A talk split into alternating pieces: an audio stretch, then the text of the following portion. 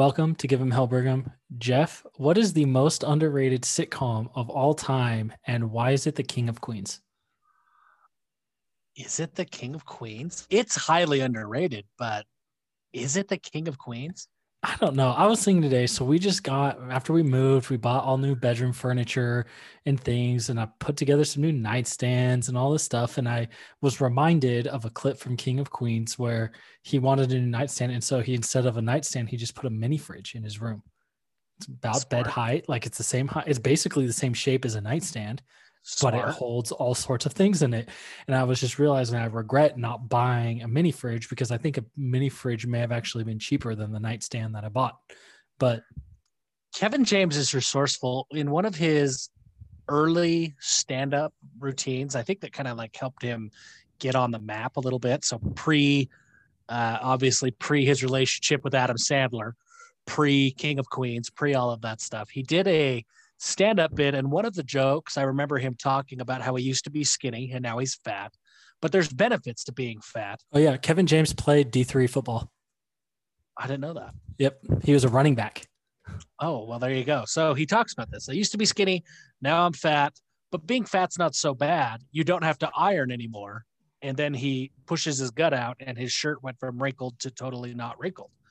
And as a fat man, I've never related more. So I enjoy Kevin James. I don't know, man. King of Queens, it is highly underrated. I think it might be the most underrated simply because it doesn't get talked about and you really can't stream it anywhere but like CBS All Access. Like it's the only place you can can get it. Which, by the way, with your act or with your VIP membership to Cougar Sports Insider, CBS All Access is free. It's part of the complimentary package that we have uh, we offer with our membership. So cool perk. You could watch King of Queens. Um, I don't know, man. I st- I kind of think that society has forgotten how good Seinfeld is. And so that is my Well, vote. But the thing is, everybody either like everyone is like worship Seinfeld or like people talk about Seinfeld. Like there are multiple Twitter accounts with millions of followers dedicated to rehashing Seinfeld jokes and bringing them up and like quotes of the day or whatever. Nobody's doing that for old Doug Heffernan. Uh, No, they're not, but Seinfeld is better than King of Queens. So there's like a relative scale, right? That okay, yes, King of Queens is not talked about as much, but is it is the is the total amount of underratedness equivalent to the underratedness of Seinfeld? Because Seinfeld is talked about, but it's also a much better show. So is it talked about? Is the the amount that Seinfeld is talked about proportionate to how much better Seinfeld is the King of Queens. And I don't think that it is. I don't think Seinfeld gets talked about enough. Okay, I can accept that, but your pivot or you're bringing up the point of talking about value and how much it gets talked about kind of it reminds me of a conversation that occurred on the Cougar Sports Insider board this week of people talking about Whataburger and Five Guys and Mhm. In and Out. This was an important conversation. It is an important conversation. It happens all the time. And I just want to go on the record yet again that I think comparing Five Guys to In and Out is one of the stupidest things I on the planet. It's a completely one of them is an actual fast food restaurant with a drive-through. The other you got to park and go inside. One of them you can get a combo meal with a milkshake for like four dollars and twenty-five cents, and the other you basically have to go f- take out a second mortgage on your house to be able to afford to feed your family there to buy It's four burgers so and fries Expensive. like five guys is so expensive It- and so i expect a better hamburger if i'm like if one is a combo for four dollars and 50 cents and the other it's 14 dollars to get a burger fries and a drink then Right. those should not be compared because those are completely different things that's like saying like oh yeah i have a toyota camry and i'm comparing it to like a porsche 911 like well of mm-hmm. course the porsche is a thing but how many normal people are you going to do that? Like you would never compare those two cars because they're have different things they're trying to be different things and one costs four times as much as the other one. Yeah, I'll agree with that. My my biggest takeaway from that thread, and I think it was the only comment that I made on that thread, and I will go to my grave that the best cheeseburger for value you know, if value is a metric in any way, it doesn't even have to be the primary metric. If value is a metric in your best fast food burger, McDonald's wins every time. I would say McDonald's is McDonald's is good at being a one dollar thing, but it is not a good burger. It's like I don't like McDonald's fine, to me. Yeah, it's, it's a fine me, it's burger. Not a, it's not a burger to me. It's like McDonald's is its own thing. It's like the same way I wouldn't consider Taco Bell Mexican food. It's just it's Taco Bell. Like it is its, its own type of food. if it's if it's not a burger, I don't know what it is. It's just It's- McDonald's. It's it's a dollar for their single cheeseburger, and you'll never get it and go, "Wow, this is great," but you'll never eat it and go, "Ugh, how awful!" Like you'll always be satisfied, and it costs you a buck. The- anything anytime you have a conversation about fast food burgers and value is an all in scale mcdonald's wins 100% of the time Right. Well, I think anytime you have any conversation about anything, it has to be value. Like it's the cost benefit of it all and what you're willing to pay. But I think with the, in terms of just straight value burger, and I don't know if all locations did this, but when I was living in South Carolina, the Culver's by our house on Monday night, so we did this like almost every week for FHE, you can get a double cheeseburger from Culver's for $2.50 every Monday night. And that was pretty high value to me. culver's is good and i just they're i'm up here i'm up north i'm a davis county utah guy culver's has been around like i've known about culver's but there just aren't very many culver's up here. So i while i have been to culver's you know many times i don't feel like i can talk about culver's in context of this conversation because i'm just not informed enough. Like jack in the box. I go to jack in the box every time i'm driving through idaho falls or st george. I love Jack in the Box. I love getting like a bunch of Jack in the Box tacos when I'm on my way back from Vegas at two o'clock in the morning. I think it's great, but I don't get to go to Jack in the Box regularly enough that I can feel like I'm an informed voter when it comes to talking about Jack in the Box. That's how I am with Culver's. I've been, I like it. They have some great deals, but I just haven't been regularly enough that I can be informed in my opinion. you know i respect somebody who knows when it's you know some who knows and can acknowledge that they are not where they need to be and does not feel the need to have an opinion on everything but Well, after that's our me. you know episode who last week, needs you know who needs to know learn that lesson is i can think of Metro. 538 people that are currently employed in washington d.c amongst Well, others them for sure. No, Soren Petro. I don't remember what paper he writes for. I think he's in Oklahoma. I don't remember, but he has routinely voted BYU. He is like five or six spots below their actual ranking in the AP poll every week. In fact, it wasn't until like two weeks ago that he had them ranked at all. He was not ranking BYU up until Houston. And it's one thing to not rank BYU, right? To say that, hey, their schedule has sucked and that's why we're not ranking them. Like, fine, I can get on board with that, you know, with that argument. But when he does rank teams like Coastal and he ranks teams like SMU, it's like, well, wait a minute. Like, what is so different about the schedules here? And so Soren Petro, I don't know, maybe he needs to have his AP voting rights taken away from him. I think they should clear it out because I mean you got to figure it out. Like there needs to be some type of. I mean, obviously you don't want to shoehorn people, but if you're like way like three multiple standard deviations away from the average rank for somebody, then and it's consistent over a whole season, then you got to have some things questioned. But I do want to after you let me down on well after the A and W buy me my house let me down on those fries. I do want to say and tell all our voters that I did try three of the four flavors of the papadilla and they were all fantastic. And that is a great value for six dollars. So that is that is the best six dollar pizza calzone quesadilla thing that you're gonna get. so Papa John's, so maybe not Papa John's specifically because that's a whole mess, but Papa John's, the company, if you would like to sponsor us to have this be the official non Louisville related podcast related Yeah. to hyping the papadilla, we are willing to do that for you. Um, but I, we do I think we we need to get comfortable with ourselves here, Garrett. We've talked about how we don't want this to be an, an ad ridden show. And I still stand by that. We don't want this to be, you know, we just are inundating people with ads. But I think I'm ready to sell out. I just, I think I am. I made, and this is why, let me tell you why. I made a sarcastic tweet this morning about how sometimes I just will pop in to Venmo, open up the Venmo app, and see if anybody has sent me money. And I have never had that happen. Nobody's randomly sent me money. So I let my Twitter followers know that I was disappointed that they had not sent me money. Well, after that tweet, I've had people sarcastically sending me money throughout the day. And I think it's hilarious. And I have now made $23.10. That is $23.10 more than we've ever made on this podcast. This I true. think I'm ready to sell out.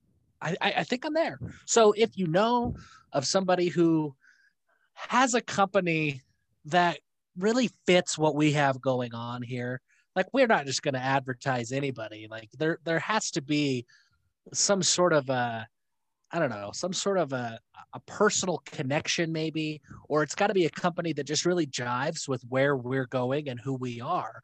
You know, like if if Minky Couture comes and says, "Hey, we want to sponsor. No, like we're not going to do a Minky Couture ad. That's not what this is about. But if uh, a branding iron company wants to come and say, hey, we do customized branding irons, then yeah, we're going to talk about customized branding irons.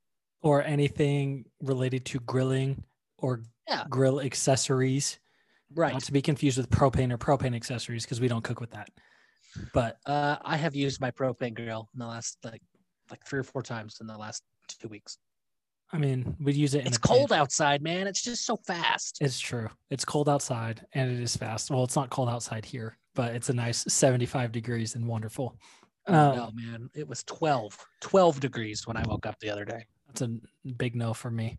Um, so yes, if you are interested in being a sponsor, reach out to us. Let's talk. We can find some type of thing. We're not gonna, you know, we can share with you some of our listenership numbers. We are growing rapidly and have settled into a very respectable amount of listenership. And we we're happy to bring you on. Uh, you know, if you want to do some type of affiliate thing to where you don't have to put any money up front as a trial run just to see what it brings your business, we can work something like that out too. Um, so moving on from that, we do have our Hellion of the Week.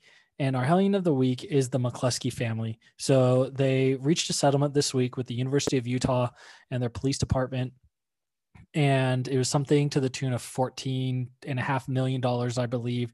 But they are not taking all the money. They are not, you know, parading around, living a lavish lifestyle. They are taking all of the money and donating it to the Lauren McCluskey Foundation um, to help bring more campus security to schools across the country. And awesome. that is awesome. Yeah, awesome. Just a horrific story that we're not. I, I, if you're listening to this show, you've heard of Lauren McCluskey and that awful, awful tragedy that happened to her. You've heard about what her parents have done in, you know, kind of the aftermath of it all and how they've responded, which uh, I I can't wrap my head around how professional and put together and and awesome they have handled the entire situation, uh, even as different things have been uncovered along the way and different fail points along the way. The McCluskeys have been nothing but stand up people throughout the entire time.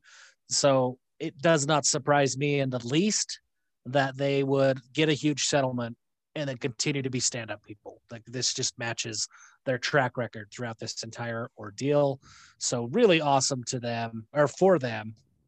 Uh, and it'll be really awesome. I think the benefits of of that money that will go a long ways. That's something that's needed, and that's exciting. That's really awesome. Man, um, so in a brighter uh, view in terms of BYU athletics and not so grim coming from our Hellion section of the show, uh, I think the biggest news that shocked everyone in Utah today was that Ryan Smith, the CEO of Qualtrics, is the new majority owner of um, the Jazz the, of the Jazz, and he is the majority owner of the Jazz. Is also rumored to be looking into purchasing RSL as well.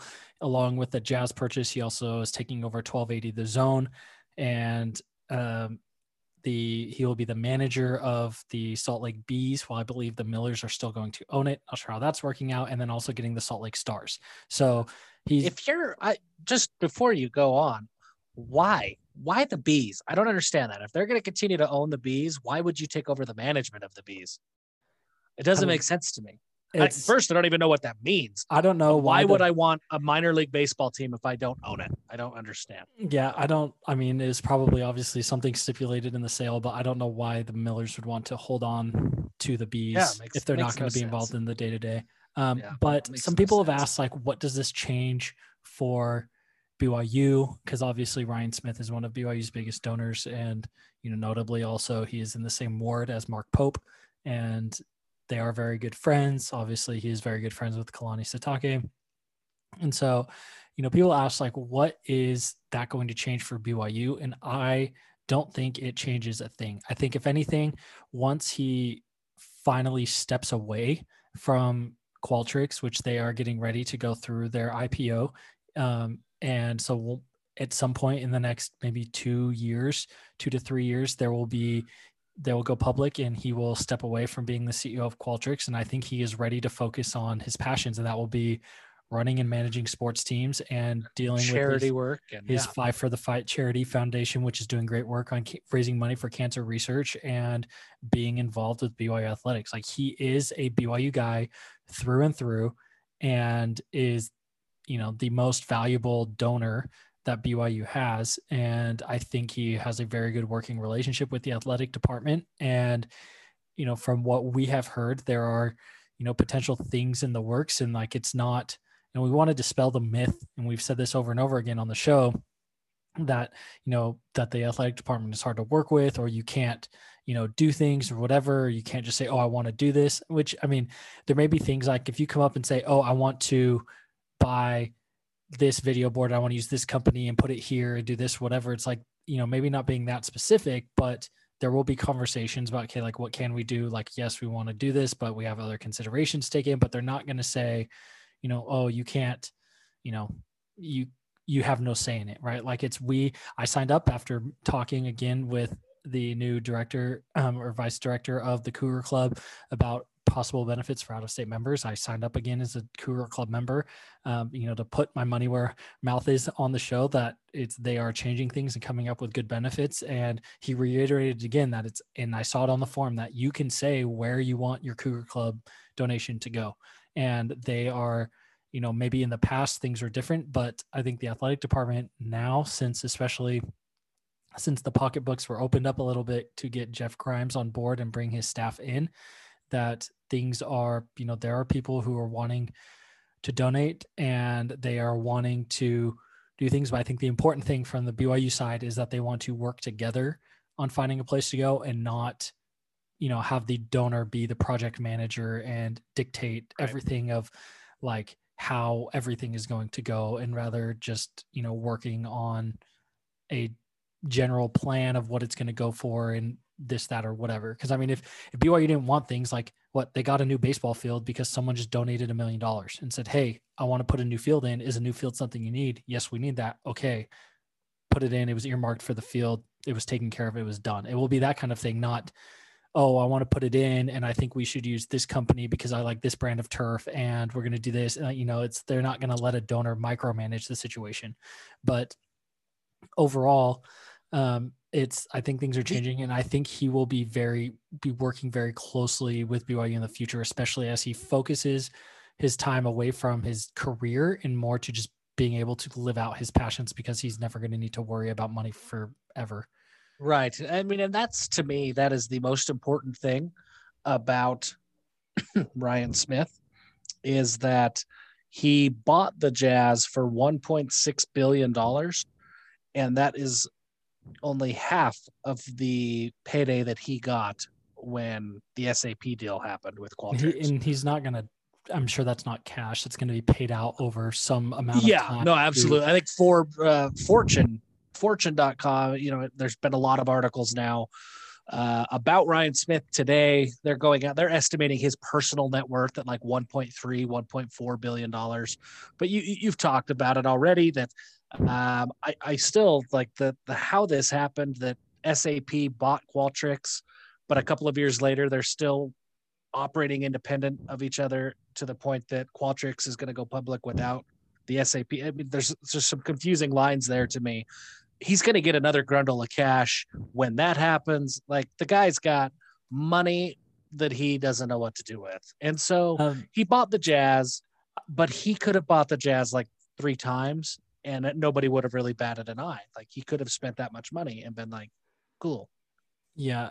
Uh, and apparently it's, you know, he has more because if he's looking at buying, you know, Dell Loy Hansen is selling RSL and if he's looking at buying them uh, as well. Um, but I just want to point out a Utahism that you said in that thing. Oh no. Grundle doesn't mean what you I think you think it means. I don't know. It means what it means here. That's very true. But it Like it is the idea of the of language in general, not just to communicate. Like you knew what I said. It's well, I knew what you said, but if we have out of state listeners, they may be very, very confused by that. Now I have to look it up. Don't say it on air. This is a family Ow. show. This is this is dumb. Everybody knows what it means. I if know. we have to if we have to go to the urban dictionary, come on. Like I Um, feel like I'm a pretty rated R person most of the time. if I and I've search it, never- the first result is from manscaped.com. So Yeah, come on. but the yeah, it's I don't I'm not worried at all about Ryan Smith and his relationship with BYU and there not being money left or what he's going to want to do or not want to do for BYU. And I think BYU's facilities, everyone knows they are dated. And I think the university for years has been working on a plan of getting, you know, the Marriott Center renovated, which you've already seen that kind of done in stages with the new scoreboard and the new obviously the court gets replaced regularly and the new seats uh, lavell edwards stadium is due for renovation as well and could use some updating and i think you know he is going to be an integral part of that I think everybody just needs to mentally prepare themselves that football will be played at Qualtrics Stadium, basketball will be played at the Smith Center, and the athletes will train at the Ashley Athletic Foundation or the Ashley Athletic Facilities. Like it's just going to happen. And frankly, I'm okay with that. The only thing that I would like more is if we also added an additional Vivint wing. I mean, I don't care. I don't care where the money comes from, and I don't care what we have to to call these buildings. People hang on to that. Like I, I get it. LaVell deserved to uh, have his name on the stadium. I, I wholeheartedly understand that. But LaVell, and I say this with as much respect as I possibly can, LaVell is not at a point that he cares what the stadium is named today. And if taking his name off the stadium results in tens of millions of dollars for the program that he built, I have a hunch that LaVell would rather see his legacy continue with a strong football team than see a bad BYU team struggling to keep up in the arms race of college football playing in a stadium with his name on it. So I am, and I, I maybe it's because we're younger, and I'm assuming you agree with me. I don't really know, but maybe it's because we're younger, and I really wasn't around in the heyday of LaVell, so I don't have some of the nostalgia. But to me, he's passed, and now it's time to okay, let's do what's best for the program. I think that's probably an unpopular opinion, but that is my my official opinion on the matter of I'm ready to sell out this podcast. I'm also ready to sell out the Marriott Center. Like it's been a long time. Whatever donation they gave, however many years ago, it's time to either redonate Marriott family or we're going to rename the Marriott Center. It's time for LaVell Edwards Stadium to be called the Vivint Smart Home Stadium. You know, we've got the arena. We, we need the stadium. the, name the field after him Yeah, well, Or- and even if you don't name anything after him, nobody's ever going to remove LaVell from his rightful spot on BYU's Mount Rushmore. And frankly, if you get enough money by renaming everything after Qualtrics stuff, you could actually build a Mount Rushmore of BYU legends and put it just in that empty lot that's behind the, the Utah County Credit Union and north of the stadium. That's a perfect spot for a BYU Mount Rushmore. And we put LaVell there And that becomes what matters. And if Ryan Smith wants to donate a few million bucks, which is literally pocket change to him, to make that happen, then I think that BYU should accommodate. I'm I'm at that point in my life that it's you know I I, I love the I love the nostalgia. I love the homage that we pay to LaVell Edwards, the man who started it all. But I'm ready to sell out a little bit so that we can continue to have it. It's one thing to start it in the 70s and 80s, but if it dies in 2020s, then what was the point? Amen.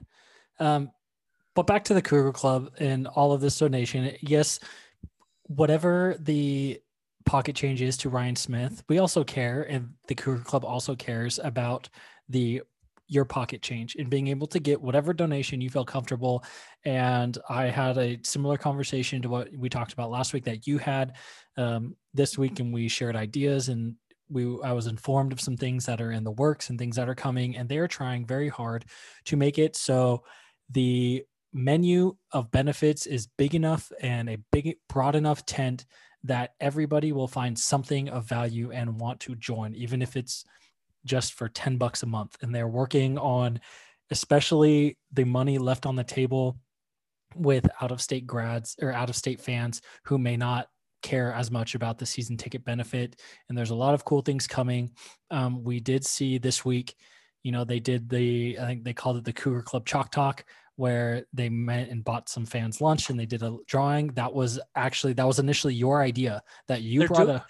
They're doing it again this week, and Bryan Kehl has jumped on and said, "Hey, I want to be involved." Yep. I love that this idea is taking off. So that's what I yeah, that was one of the things I talked. I mean, I don't know if they when they talked to Brian, but on Monday when I had my conversation with them, I suggested I was like, you know, get former players coming in there too, and that's a great thing. And you can put it on Zoom or different things like we talked about it but that was something that came out of your conversation when you met and had breakfast with them last Tuesday or Wednesday, was mm-hmm. it? And they said, "Oh no, we can do that," and then they had it ready to go by this week on Monday, and now they're continuing to do it again. Uh, so, you know, they are trying. If you have ideas, please send them to us. Send them to the Cougar Club. They're very receptive, and you know, they are wanting to hear, especially from out of state fans, what benefit gives you, you know, would give you enough to want to donate to add along with the good feelings of supporting the program. Um, so we have both joined the Cougar Club, and you should too. Um, but we had some other news. Uh, I, I well, we do. I PFF BYU football just retweeted this, and this is maybe the weirdest stat. And I don't know what to make of this. Highest graded quarterback by quarter. Spencer Rattler first, well, I guess is the first quarter. Trevor Lawrence is the highest graded in the second quarter. Zach Wilson is the highest graded in the third quarter, and Sam Howell is the highest graded in the fourth quarter. I, I'm trying to understand why I care. What this means is that when people say we our coaching staff is horrible at making in-game adjustments, right? That that is not true because it's not true. Zach Wilson is playing better than any other quarterback in the country in the third quarter of games, and they're coming out of halftime and playing extremely well. And then in the fourth quarter, he hands the ball off a couple times and maybe has one incomplete pass before he sits on the bench. Interesting. It's very interesting. I don't know what the stat means, but yes, you're right. I mean, great. Uh, I'm glad. I guess I would rather be the third quarter than the second quarter guy. Like, I don't know why I would care to be the highest graded person right before halftime, but I'm, I mean, whatever. Um, yeah, we do have some news, some recruiting news that is really, it's like a blast from the past and a potential look into the future. Siaki Ika, the football player formerly known as Apu Ika, out of East High School that signed with, well, he committed to BYU in like 2016, uh, backed off that pledge as BYU was in the middle of their 2017 abysmal season and ended up going to LSU, where he played as a true freshman, uh, was on the national championship team last year, and has been a rotation piece this year. But they, the LSU, changed coordinators and changed their defensive front, and that has ultimately led to a little bit less playing time for Ika. So he announced today, or I guess Blair Angulo broke the story, uh, that Ika had entered. Hadn't yet, but will would be entering the transfer portal. So Ika is now in the portal, and obviously that's going to you know raise the eyebrows of BYU fans. Ika has been very outspoken about his affinity towards BYU, even while being a player at LSU. He considers himself a BYU fan.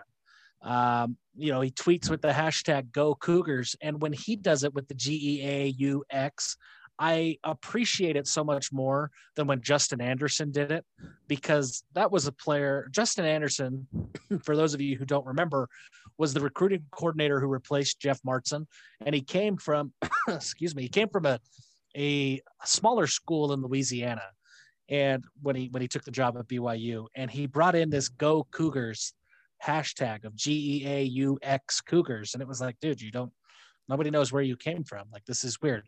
So I thought it was strange, but Ika plays for LSU and he does the same thing, and it feels like he still loves BYU. He has a phenomenal relationship with Kalani Sitake and really the entire coaching staff, Ilaisa Tuiaki. In fact, uh, they went to, I'm trying to remember where it was, but it was a church related function after he had already committed to LSU, after he had long eliminated BYU uh, Kalani and Tuiaki and I think Coach Lamb showed up at a church function to support uh, Siaki Ika. Uh, there's a very, very strong relationship there. And so obviously the question is going to come up of, well, is he going to come to BYU? The need is there, right? Khyiris Tonga is going to leave the program after this year, and, and Ika would come in and play exactly the same role.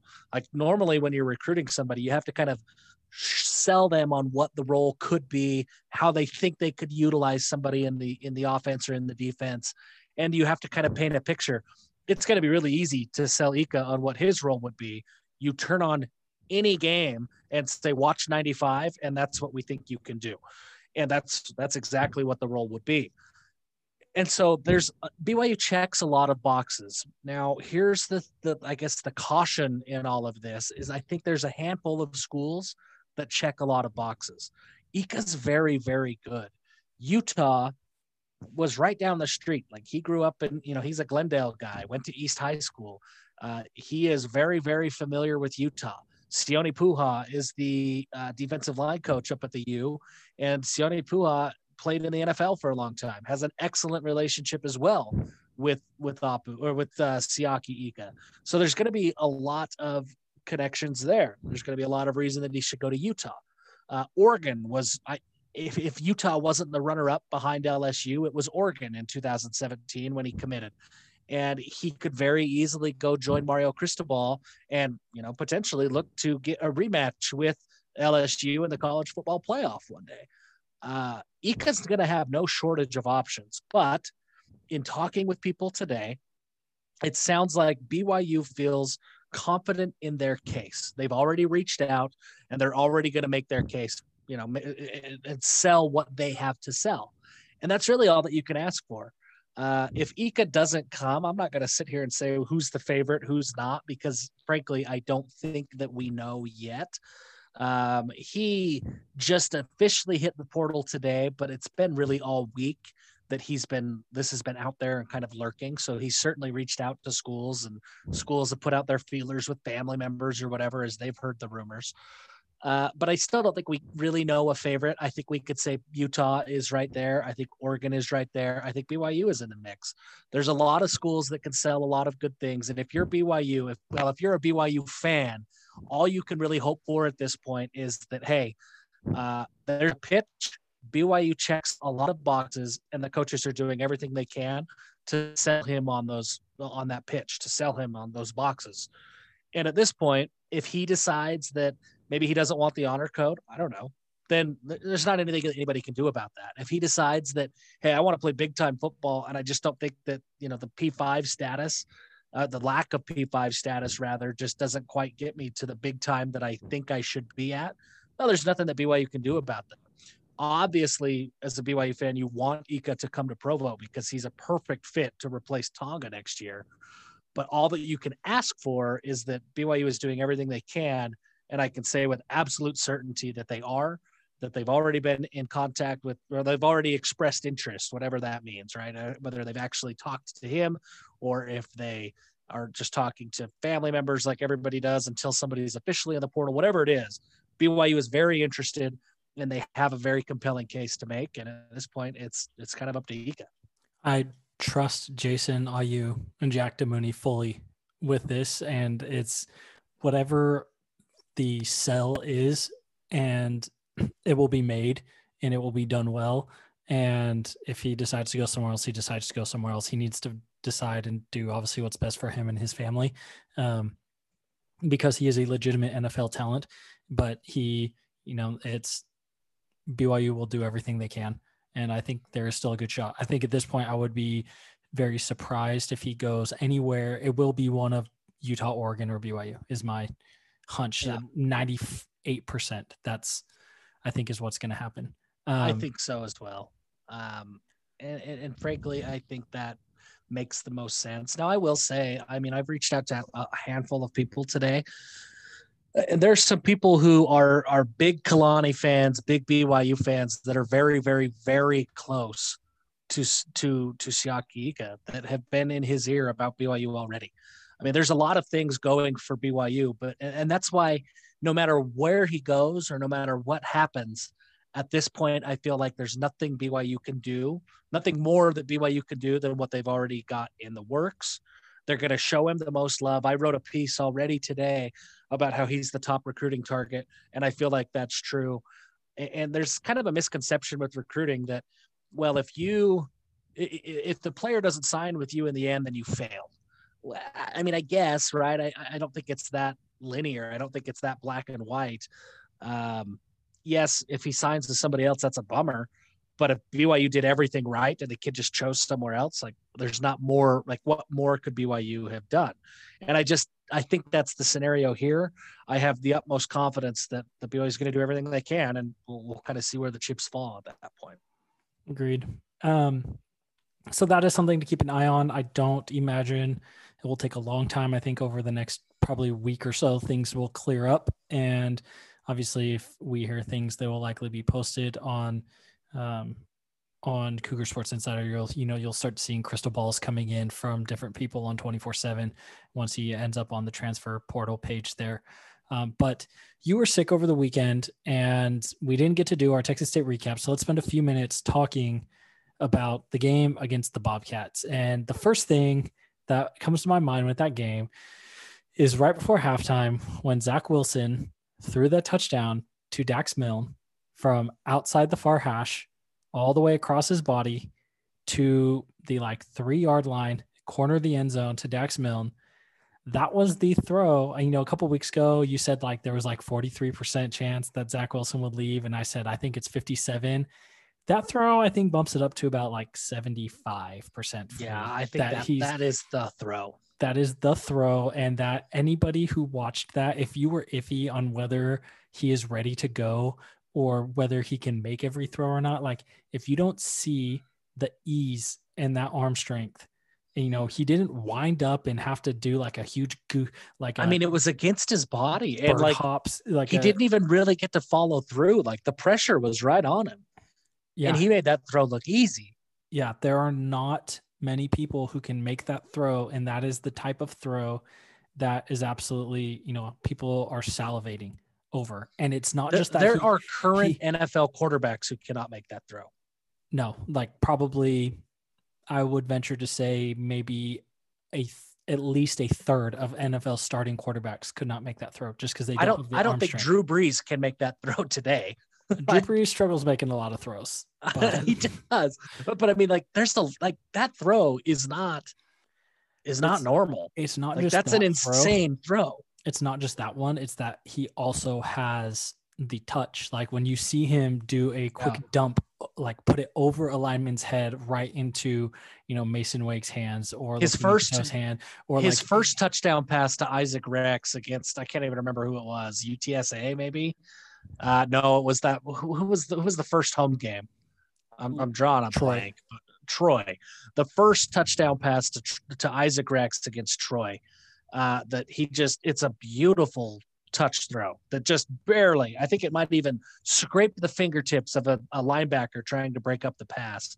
Is the perfect touch throw, and then when you combine that with the touchdown against Troy to Gunnar Romney, where he threw it on a line 30 yards across the field to the far hash for an easy touchdown.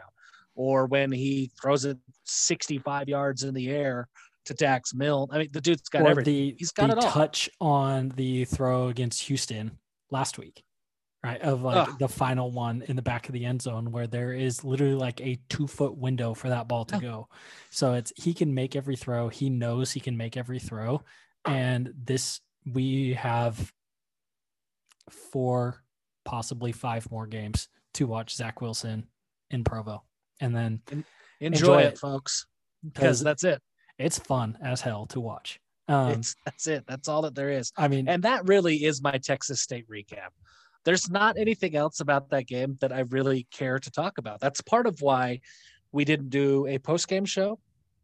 That game was garbage. We're going to talk about what BYU did. There is, I, I, I, I, I know what you're wanting to say. We are going to talk about the defense because it needs to be talked about, but I don't want to talk about it necessarily in the context of like Texas State recap because this is more of a philosophical conversation about Ilaisa Tuiaki as a whole.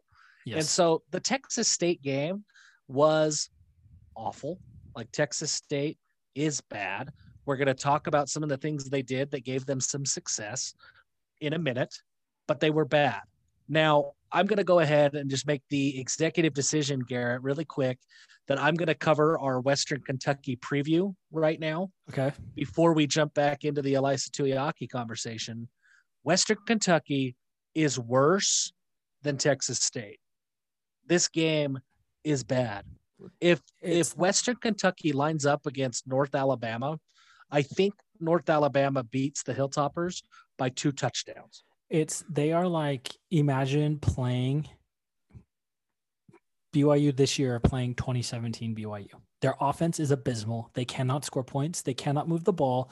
They have an okay defense that looks worse just because they get absolutely zero help. And like Yeah. 2017 BYU, Western Kentucky won nine and four last year, like 2016 BYU did. So a lot of similarities there. Um, in terms of scheme, what you're going to see, Tyson Helton, the younger brother of USC clo- coach Clay Helton, who at one in Tyson came from USC as a coordinator there to Western Kentucky. It's going to be, you know, in a similar, obviously not the air raid that they're running, but if you, it's going to be Sam Darnold USC era football in terms of scheme. It's very, I mean, kind of similar to what we saw out of It's that Troy- West Coast feel a little bit, but a little bit. It's like a spready West Coast. Right. And so it's nothing fancy. It's nothing that they've never seen before. It's, you know, and they are just a bad team. The one thing that they do have is their offensive line is pretty good. Like they, if you look at their six top offensive players in PFF, are their starting five offensive linemen and their running back.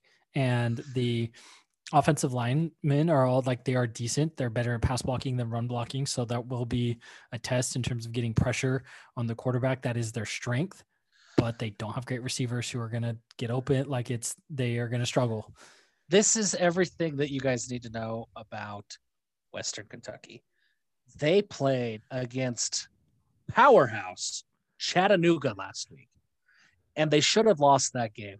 And it is one of the weirdest rules of college football that is the only reason they did not lose that game. So after mounting a comeback, the Hilltoppers took the lead in the fourth quarter, 13 to 10, with about two minutes left, a minute and a half left. And they kicked it off and Chattanooga ran the kick back for a touchdown. That would have been the end of the game because Western Kentucky could not move the ball. It was called back because of not a penalty, but because the ref saw a receiver, I guess a member of the kick return team who did not receive the ball call for a fair catch, which I didn't know that was a rule. We had to talk about that before the show that anybody could call a fair catch.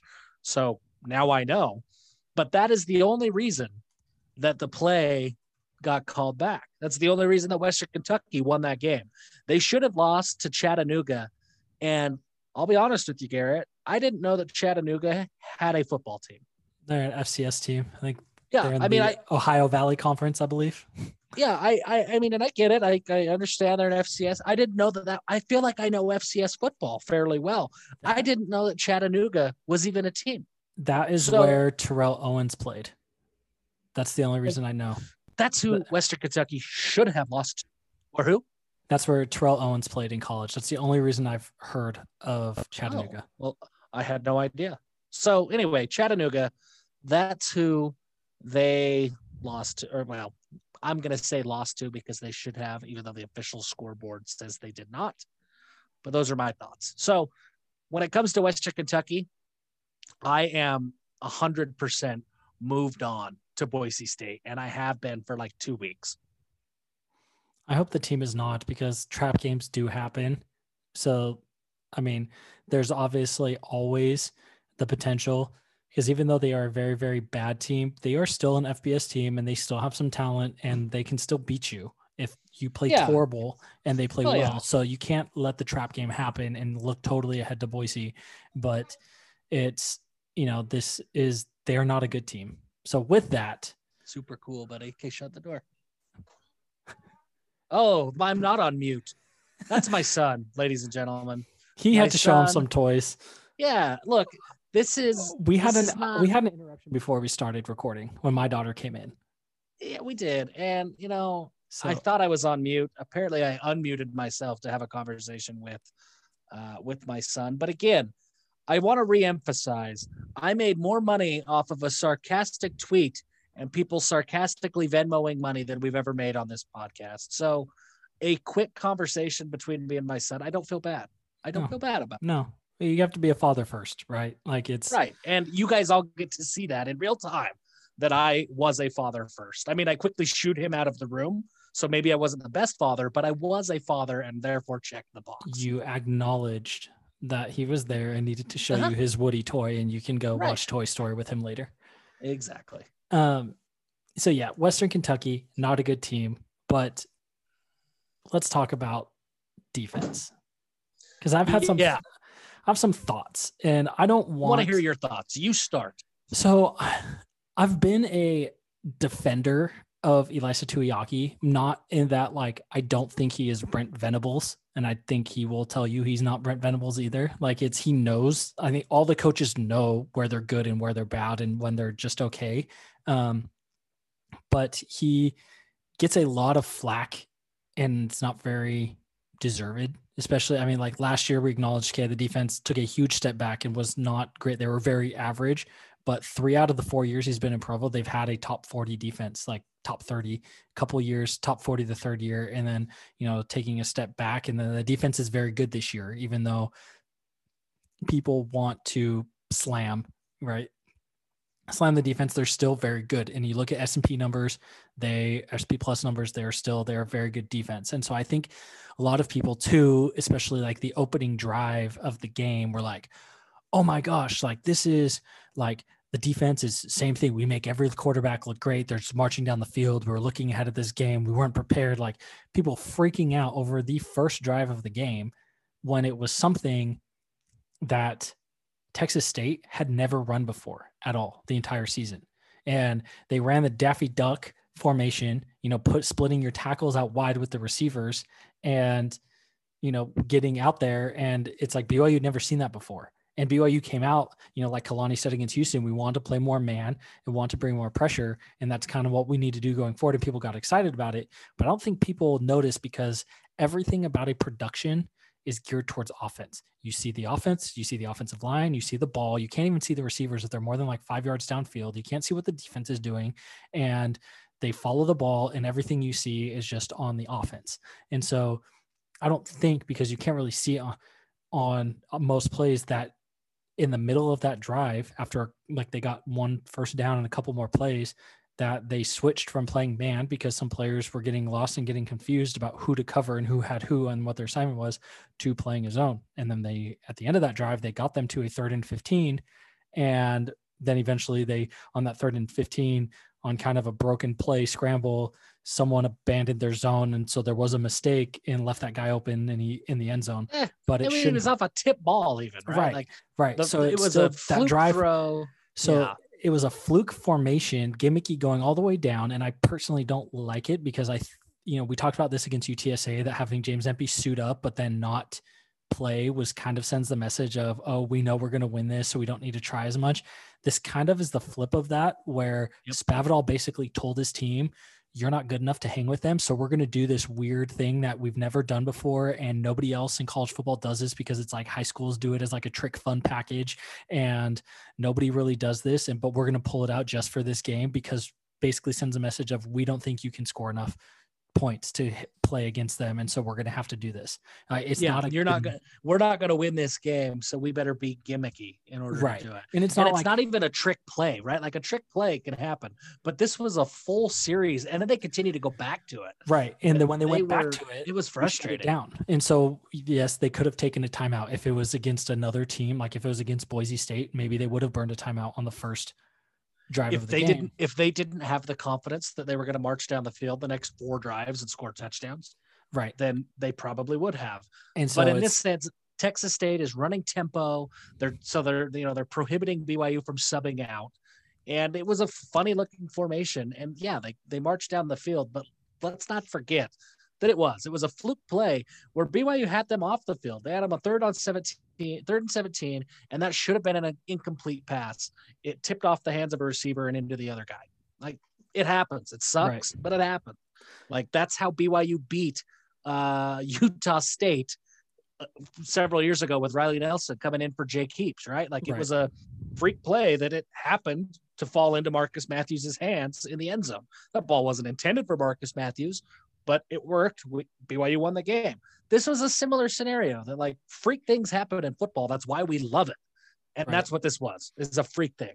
And I think too, I mean, it's like you can't, especially on defense, you can't prepare for everything, right? Like it's in an offense, you know what you're doing. Everyone, like you can draw up an offensive play and say, okay, this is exactly what you're going to do. Like you can just tell the receivers, like, this is like you have this route, you have this route, you have this route. Like you can read the four numbers on your route tree, call the formation, and then people just go out and do their job. And a lot of offenses do that. Like that's what the air raid is, right? Like you don't have split plays of what you're doing in an air raid or whatever. It's like a lot of it is just the coach saying, this is what we want to do. Yep. Like in your mid range game, like you cover two beaters, cover three beaters, you're just going to say, like a lot of coaches, like in high things, and two, like when you're in high school, we threw the ball, it was like, we would just say left to right, like you'd call the formation, and then left to right read four numbers, and that was the what route each of the eligible receivers were going to run. And so you just have to listen to the formation. Oh, I line up here, and I'm going to go ten yards and do this. Like that's it.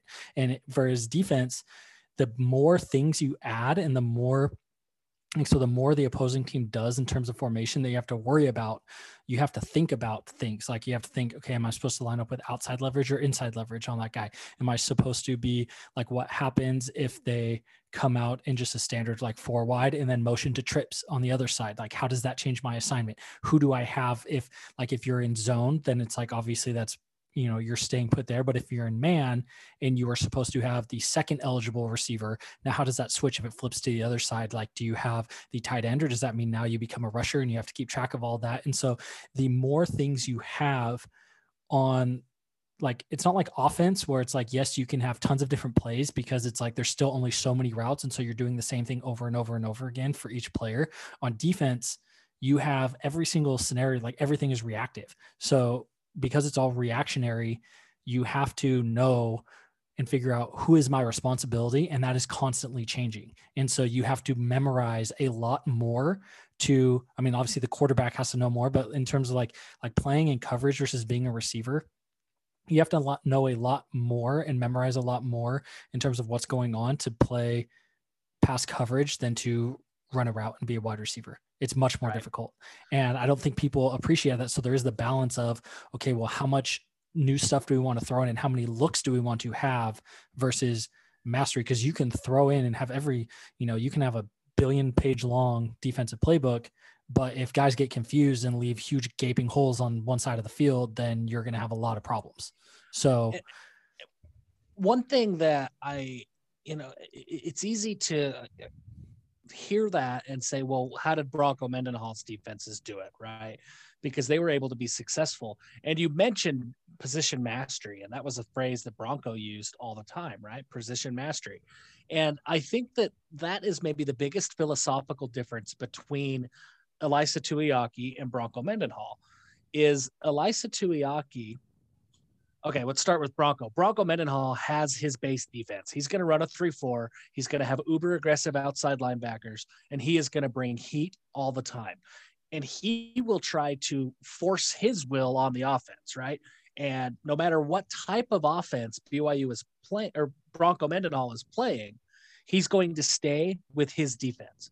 It's always going to be that 3 4.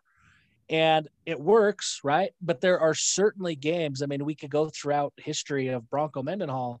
There are plenty of games where people are just begging and pleading for some sort of a change in scheme. Like TCU in 2011 comes to mind. That it was a game that a lot of a lot of BYU fans felt like BYU could win that game in 2011. It was a late add to the schedule. It was at Cowboy Stadium. Like it, there was a lot of reason to think that BYU could have beaten TCU, but the defense never adjusted. The offense scored 28 points, which should have been, I mean, according to Bronco, should have been enough to win, but the defense gave up 38 in that game. So there's, I think, a lot of examples like that. Not a lot, but there's examples of where Broncos scheme, the opponent had it figured out, and there was nothing that BYU could do to stop it at the time, right? Like, and certainly at Virginia now, you're seeing that this year as, as Broncos team is what one and four this year, looking at one and five after a game against North Carolina this week. As teams figure out that scheme and how to beat it, they could continue to go to that well until they adjust. Now, great. This is not a Bronco comparing is Bronco better than a light. That's not what this is. This is just a philosophical comparison. Bronco runs his scheme no matter what. Utah is another example. Kyle Whittingham runs his scheme no matter what. Last year, that bit them in the butt against USC. Yep. Right. They they lost to USC because they refused to play zone coverage and confuse a freshman quarterback. They continued to do what they were going to do, and that's man coverage on the outside and bring heat up the middle and pressure a quarterback. Well, USC is a air raid offense that just needed to get rid of the ball quick. That they don't even read the defense; they just throw to space, and they were able to torch Utah. Every time Utah plays Washington State, it was that same story when Mike Leach was up there. That's why that particular offense was always really good against Utah's defenses because they played their scheme. Now, Ilaisa Tuiaki, so going back to what you said of all of the different memorization of assignments and things like that, there's a lot of complexity in Ilaisa Tuiaki's defenses. And what I hear that I don't know what what I like about Ilaisa Tuiaki's defense is that he will match his defensive scheme on any given week up to what he thinks is the most effective for that offense. So sometimes that's going to be man coverage. And sometimes that's going to be four man fronts. Sometimes that's going to be, hey, we're going to bring a lot more heat this week. Um, I think that BYU fans have a tendency to say, hey, look at, well, Boise State last year was a very different defense. That must have been Kalani. And I think that maybe Kalani had an influence, but I think it should have been a credit to Tuiaki that he said, hey, look, Boise State's starting their own new quarterback. We can get after him. That's what we need to do against that defense. But against USC last year, he said, hey, this quarterback, this offense is built differently. It isn't about just get your, you know, get your hands on Kedon Slovis. This is more about, hey, let's sit down and confuse him with our coverage because he's going to get the ball out so fast that sending heat isn't going to matter. He doesn't always get it right, right? I mean, that's the that's what makes football great is there is no set plan and nobody's right every single time. But philosophically, I've come to appreciate more this year because the games have been blowouts and I'm able to pay a little bit more attention without any emotion. But I've come to appreciate more how much thought goes into what BYU scheme is going to be on any given week. And I do think that Tuiaki does a really good job of, of switching that up, but that does create a, a very high level of, I, I guess, a very high burden of responsibility for each of those individual defensive players because they're having to memorize different assignments every single week. And that right. can be tough that could that, that, that's hard the staying power could be really difficult that's why people have a base defense that they go to all the time but Tuiaki does try to play matchups and I think that's interesting. I, I there's a whole lot more thought to the defense on any given week than than Tuiaki gets credit for. And I think, you know, it obviously it's a balance and you just have to pick your poison of what you want to do and what your approach is going to be. And I think a lot of it is, you know, sometimes we kind of conflate our perception with reality. And a lot of people say, like, oh, we only, you know, we talked about this last week when we broke down what things actually looked like against um against Houston and you know what kind of defense was because people thought oh we just you know we dropped eight every single play when really that was like less than 20% of the plays which is fine right? Like because that is a, some variation. And so we if you don't believe this you can go back and watch you know there's go look on snap to tackle on youtube and go back and watch different games and chart out how many guys were brought and what was happening. And you know at least from that front and you can kind of see where things are at and what the percentages are. In terms of man versus zone it's really hard to tell without i mean if the other team is motioning um, then you can see more or but without that it's kind of hard to tell unless it is a big play that has a replay and you can kind of see what's going on because they don't you know, I want more all 22 film. So if you have access to the BYU all 22 film and you are listening to this, please find a way to get it to us so we can watch it. And, you know, it's go back and rewatch it and document it and you will be surprised. And I remember you did this last year with the Utah game where people said, Oh, we just dropped eight the entire game and got blown up. And then you went back through and tallied it up and we blitzed on like 40% of the plays and were very aggressive compared to even the baseline of what people thought would be normal. It was like we were very aggressive in that game, but just people like we don't have and don't watch things as closely on defense and because you're following the offense because you're following fun. the offense and so kind of you there's a lot of confirmation bias that yeah. unless you sit down and actually get a pen and paper and write down what's happening every single play you're not going to see it but even on saturday we saw that they went to zone and actually you know one of the times that texas state went back to that uh, Daffy Duck formation. They only kept two guys in and they split people out and had nine guys playing zone to, you know, just be sitting there because you can't really do anything out of that formation besides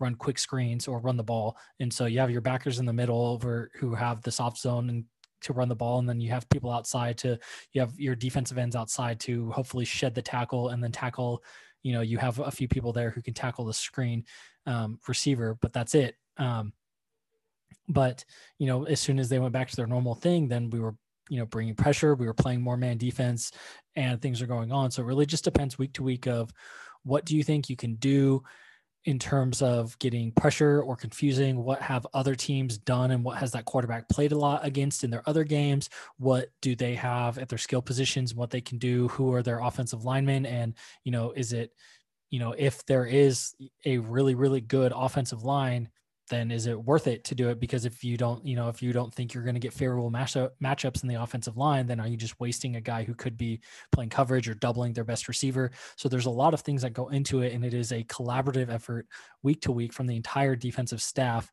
Even though, and similar to like what we talked about with the offensive play calling, you know, it's a collaborative effort with the entire defensive staff of what are we doing? What's happening on this play? What do you think needs to happen? Okay, we'll do this. And if Kalani wants to say, oh, like, you know, do this, then that will happen. If, but it's not, you know, he may call a specific play, but it's going to be like, hey, next drive, let's do this okay, that's what we'll call. And there's not one perfect play call for every single play, especially like on offense, right? Well, on defense, you have fewer play calls because it's more reactionary and it's more micro assignments within that of what you're going to do if the offense presents different things. But on offense, like, you know, there's on every play, there's not one perfect play call because any good play, like you're going to have, okay, you're going to have some part of the path, like the route tree on that route combination on that play. Part of it will be designed to like be to cover three. One side will be designed to be cover two, and you're going to look and say, okay, depending on what the defense shows, this is what I'm going to go first. And so you have multiple options on every single play as it is, and it's not one single thing. And that that was one thing about Broncos defenses that even still, like we talk about play calling as a defensive coordinator, and well, Tuiaki struggles with play calling. Kalani must be play calling or whatever. Like that was one thing that like you, you kind of hit it on the head. It, it, it's so reactionary that Bronco. I mean, he had play calls, of course he did, but Broncos defenses it was pretty much the same every time. They were going to sit in zone defense, cover your zone, no matter what the offense is doing. The secondary is going to sit in their zone unless we draw up a special blitz for a corner, but you're going to sit in your zone and play zone coverage. And I, I, can't tell you how many times did we hear BYU fans beg and plead to not give receivers a 10 yard cushion. Well, that was what they did on every play. And the linebackers were going to come and try to get to the quarterback. They could stunt if they wanted to. If that was what they read, they could just try to beat them with a speed rush off the edge. But that was really what the defense was. And then just go to the ball. Once the ball moves past the line of the scrimmage, go to the ball. And that was Broncos defense. I mean, obviously there's more nuance. And that's a very much an oversimplification, but that was what Bronco taught. People forget that in the early days of Bronco Mendenhall, he actually didn't even talk about assignments. When he came on as a coordinator at BYU and Gary Crowton was still the head coach, they talked about that, that Bronco just wanted aggressive defense, even more than specific assignments and specific plays. Bronco just wanted to see his defense be aggressive and try to make plays. And that led to what Broncos defense was. It's worked out really well as long as you have the right players in the right spots. And, and so that's great. But I do think that uh, that it was a very simple defense in terms of what a player had to do. And now BYU's defenders are having to think a lot more than I think they they had to previously. And I think that plays a role into some of the uh, kind of the I don't want to call them misconceptions, but really some of the biases that people think or people have when they watch a Tuiaki defense go out on the field. Yep. So I mean that's really that's that's our show for today. Um, we had our philosophical. Well, hold on. I I have one more rant. Okay. I made a tweet. I made a tweet like I accomplished something. I tweeted that Kalani Sitake needs a contract extension. Oh. Yes. And he needs a contract extension. Let me tell you why. Because when you're undefeated six games into the season and you're ranked in the top 10, top 11, you get a contract extension. I'm having people in my replies. A lot of people agree. This isn't everybody, but I'm having a lot of people in my replies that are saying, well, Kalani shouldn't ask for an extension. I didn't say Kalani should ask for an extension. I said Kalani should be given an extension. I have other people say, well, they, you shouldn't do it until the end of the year because if he loses to Boise, blah, blah, blah, blah, blah. No. If you are a football team, especially like BYU, and you are ranked, then fine, do it at the end of the year. But even if he loses to Boise, unless he loses out, Kalani Sitake needs a contract extension.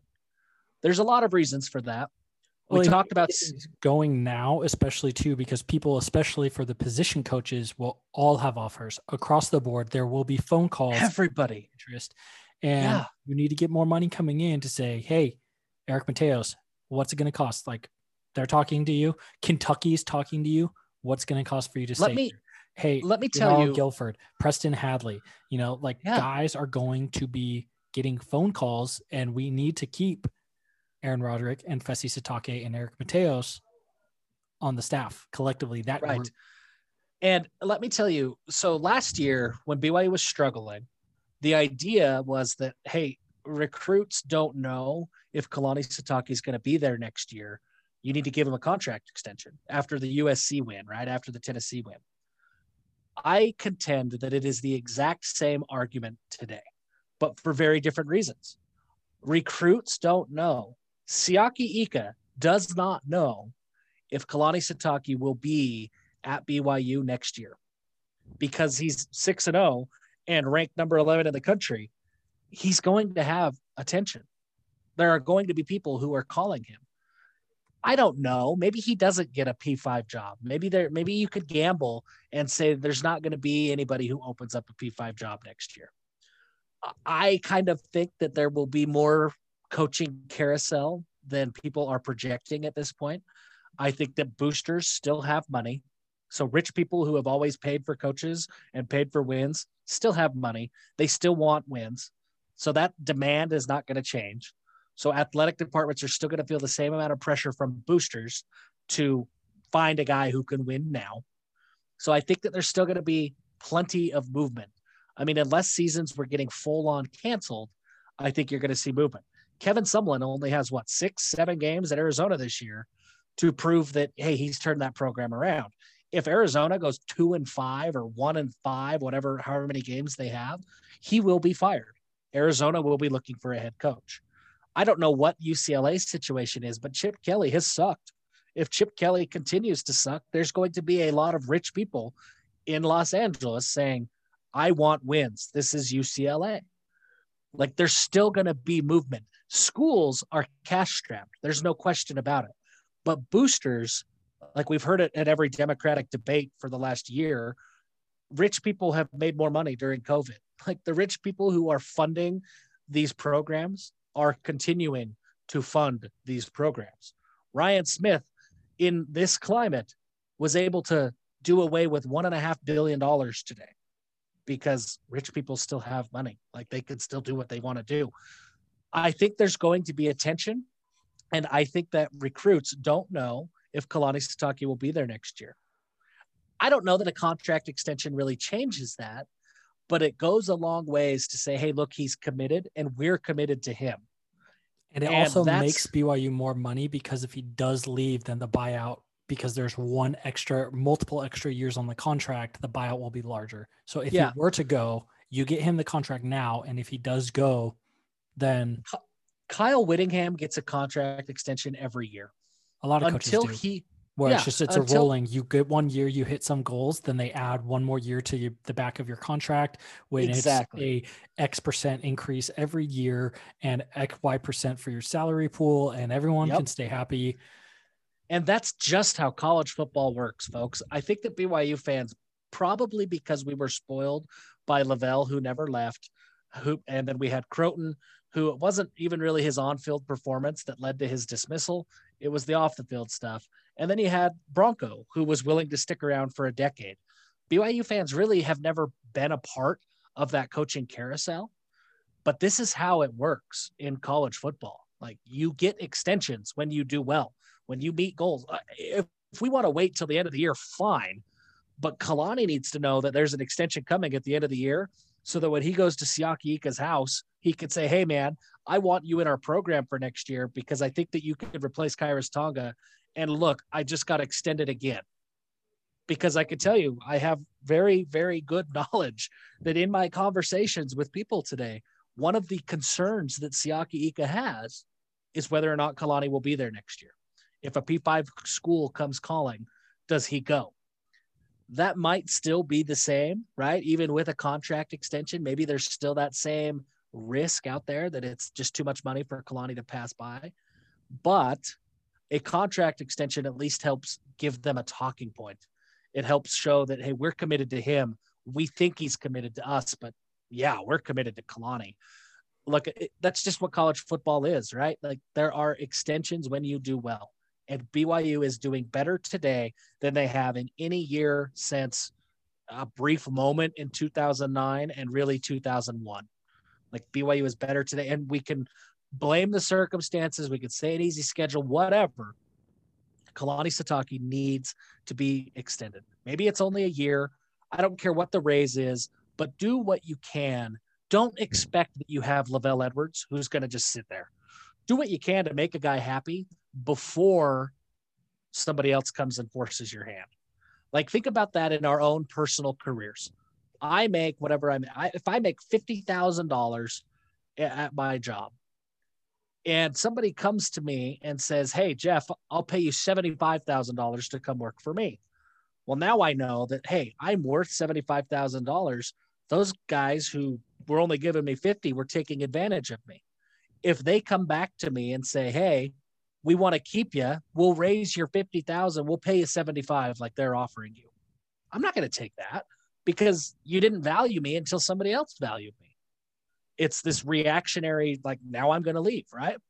Well, if my company were to come to me and say, Hey, Jeff, I'll give you 65 or $70,000, I probably am not even applying to go and find that $75,000 job, right? Because I'm happy, because I know that I'm valued. It's the same idea for Kalani Sitake. Like BYU needs to show that they are invested in him. I get it. There was an extension just a year ago. It's time for another one. And like, I think he doesn't. my read on Kalani is that he doesn't care about the money. I think with him, time would be an extension for him, and he wants he would want more money for his assistants. I think he wants to he wants to take care of everybody else in the coop and not like he doesn't care about you know getting an extra $200,000 himself because he, you know, he already gives his money very freely to causes he believes in. He helps out people left and right. He is extremely set. Like he is living the American dream, being an immigrant from a tiny island, very poor country. And he is very comfortable with his lifestyle and the amount of money that he has. And he wants, I think he wants to make sure more than anything else, if you want to keep Kalani there, say, we got an extra quarter million dollars a year for your assistant pool. That I think would be, and we're going to add two years onto your contract. That keeps Kalani in place. I agree. Something needs to happen, right? And it, it, maybe it's just something I don't know. I just look at college football so much differently than I look at everything else. Like the idea that last year it was he's got to earn his extension. Well, if six and zero oh and ranked, you know, in the top ten in the country isn't earned then I don't know. I don't know what the man has to do. So let's be a little proactive, BYU. Maybe wait till the end of the year. Fine. I don't care. Like I'm not saying it has to happen today, but I think that those conversations internally at BYU and with Kalani directly do need to be happening today. So that's my last little rant before we wrap this up with our picks for the week. But that is, I just, it, it has to happen. And I feel like fans can help push for that. Boosters, join the Cougar Club. We can help push for things like that. That say, hey, we like our guy, let's keep our guy. And then if the you know if he gets fired, like that's what college football is, right? And that's the experience that BYU fans haven't really had to have over the last 40 years, is that if he sucks, you fire him. Like, yeah, I get it. Like nobody wants to pay a buyout, but welcome to f- college football, folks. Like nobody's contracts are just expiring and not renewed. You have to play the game that everybody else is playing. And this is the game that everybody plays. Right. And if you need a buyout, then that's because the big boosters who want a new coach and you say, okay, well, then it's going to cost this much. So you either pony up or we get him for another two years and they will pay up. The money is there. It's not a problem. Yep. You play the game that everybody plays. Like that's, that's the game we're playing. You can't play it differently. Otherwise you're going to be left behind. So I'm, I'm there. Let's move into our picks, Garrett. Um, we did okay last week, all things yeah. considered. You were five and two. I was four and two. The only difference was you picked Notre Dame. I thought Pitt might sneak up on them, and the Irish came back with a vengeance. We both had Bama.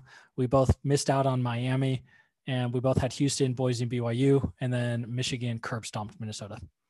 Um, but we have which upsets me because it feels like man, BYU could have maybe beat Minnesota. Yeah, I think we could have beat Minnesota. We could have beat Michigan State. We think we probably would beat Arizona State. Um, that yeah, would have been a could have, could have been a big year. Could have yeah. been a big year. Um, so North Carolina is a seven point favorite at Virginia. I am taking the Tar Heels. I just don't see it from Virginia this year. I know they played Miami closer than they have in the past than we expected them to last week, but Sam Howell is playing extremely well right now. And I think the fight and Mack Browns are going to pull away. I have not seen anything from Virginia this year that makes me think they can stop anything that North Carolina will do offensively. So uh, I'm heels, seven point spread right now. I like North Carolina big. Uh, next game, the Charlotte 49ers are a nine and a half point favorite, which this opened at, or nine and a half point dog. This opened up at 11 and moved in their favor on the road at Duke. This is a rescheduled game that was supposed to be their opener back in September or last week of August. Um, I don't know on this one. You know, I I think that Charlotte could do it. They've had a lot of games canceled this year. This the line, obviously, the money thinks that it's in their favor. The computer models think that they will cover this and only project Duke by about five. So that's a significant gap there. Um, but I think they could get amped for this game, and you know they had have had four games canceled because of COVID, and I they were lucky to get this one back, and I think they can go up the road to Durham. And I don't know, I don't think they'll win outright, but I could see it being a three or seven point game. Uh, I like Duke big, man. I just I, I, can't get on board the 49er bandwagon with you. I think that Duke is bigger, better, faster, stronger, all of the above. I mean, that's probably true, but you know, is what it is. Um, we have Cincinnati is a, a six and a half point favorite at home against the Memphis Tigers. Um, after what Cincinnati did last week to SMU, and after Memphis, you know, they Memphis knocked off UCF and then their best or their top receiver opted out of the rest of the season. So they've already had multiple and they already had multiple people, you know, skipping out on the year and focusing on the draft or transferring. So I don't see Cincinnati getting stopped, but this is going to be a close game because for the last, you know, five, really since the American was formed, this has been a very like contested game between these two, and they've got a good rivalry going. And but I, I'm taking the Bearcats on this one. Uh, I'm going to bet with my heart, not with my head. My head says you're absolutely right. My heart really wants to see Cincinnati lose, and this might be the last chance we get to see that. So I'm going with Memphis. I am all in on the Tigers this week with all of my heart, might, mind, and strength. And I would encourage all of our BYU fan listeners to do the same so that uh, BYU can be the highest ranked non P5 be the highest ranked non P5, but we want to iterate, reiterate that that has zero impact on an NY6 game. Just it does the sake of being, it looks better for those looks, out. Our- yes. Um, okay. Ohio State is a 12 point favorite on the road at Penn State. Obviously, Penn State lost last week. That was kind of the there's the reverse of what we talked about the UTSA game where it was close, but the win probability was BYU dominated UTSA. Penn State, everything on paper knocked the crap out of Indiana, but somehow managed to lose in overtime. That was a bad loss. And so I think that line is bigger because of both of that and the fact that Justin Fields played extremely, extremely well on Saturday. So I think I, being at home, I think I'm taking Penn State in this one. 12 is a lot. I agree. It's, Penn State, uh, Penn State played much better than the score reflected at the end of the game. And Ohio State, while Justin Fields was phenomenal, Ohio State does not have J.K. Dobbins anymore. They don't have a Zeke Elliott in that backfield anymore. They struggled running the ball, and I I think I think Ohio State wins. I think Penn State covers, and this is another one that if Penn State pulls off the upset, I think BYU fans we need to be cheering for Ohio State because if Penn State pulls off that upset, then they are in the conversation for another at-large bid right? If we assume that one of them goes to the college football playoff or at least takes the Big Ten spot in the uh, New Year's Six games, then I think that the other one, if they both have one loss and, and maybe two losses, even if it's all, uh, I don't know how it's all going to work in COVID, but if they only have one loss and then they meet again, um, they play Wisconsin or whatever in the conference championship game, Penn State could easily jump BYU. Long story and a lot of rambling. Penn State could jump BYU. I think a two loss Penn State stays behind BYU as long as BYU wins. So I, I think BYU fans should want Ohio State to win, but I do think that um, Penn State covers this one. Amen. Um, San Diego State is a seven and a half point favorite on the road in Utah State. I didn't see anything from Utah State last week to excite me about what Gary Anderson is doing up there. Jason Shelley did not look good. Their running back, like their Jay Warren, didn't look great. DHC was their third running. Their offense, they really don't have a lot going on. I don't think they're going to do much against San Diego State. And I mean, yes, it is Brady Hoke, not Rocky Long at the helm, but I just did not see anything from Utah State to make me think this is going to be anything besides a 14 point San Diego State win. I think the Aggies really suck this year. Bad. So San Diego State, big. TCU is a two and a half point favorite on the road at Baylor. TCU has been up and down, and they have struggled a lot as they've tried to go more air raid this season. And their defense has given up a lot of big plays, which is uncharacteristic. But they've run the ball well, and Baylor has not stopped the run at all.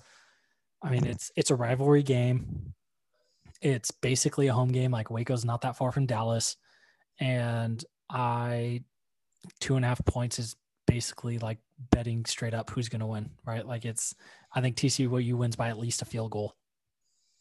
I don't know enough about either of these teams. I know I like Duggan, the quarterback at TCU.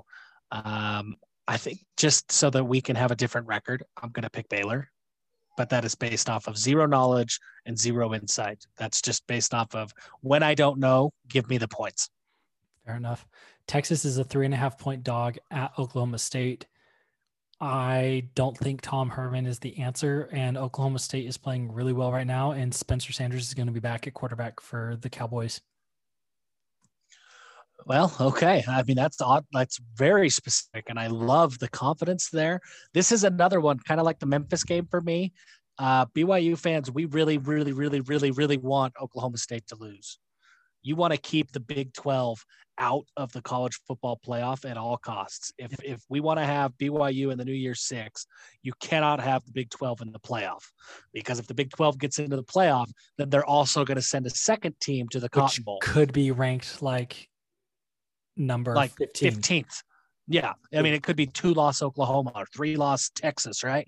So if you're a BYU fan, you want to see the Big 12 get left out of the playoff and then the only auto bid that goes to the Big 12 is that winner, potentially Oklahoma State.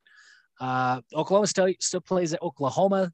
They still play, uh, let's see, they beat Iowa State. I think they still play Kansas State. They already beat Kansas State. I can't remember. They still play Oklahoma. They still got some tough games on this schedule, but this is an opportunity that uh, they could fall. And I think when those opportunities come up, we've got to cheer big as BYU fans for that to happen I'm all in on Texas. Okay. I want to have the faith that you have, but Mizzou is a 13 point underdog on the road at Florida. Yeah. This one's this one's the same. I mean, we really as BYU fans want Mizzou to win, but I just don't see it.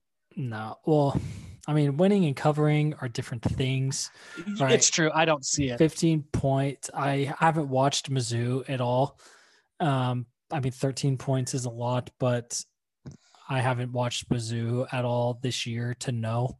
Um, but the line has moved in Mizzou's favor.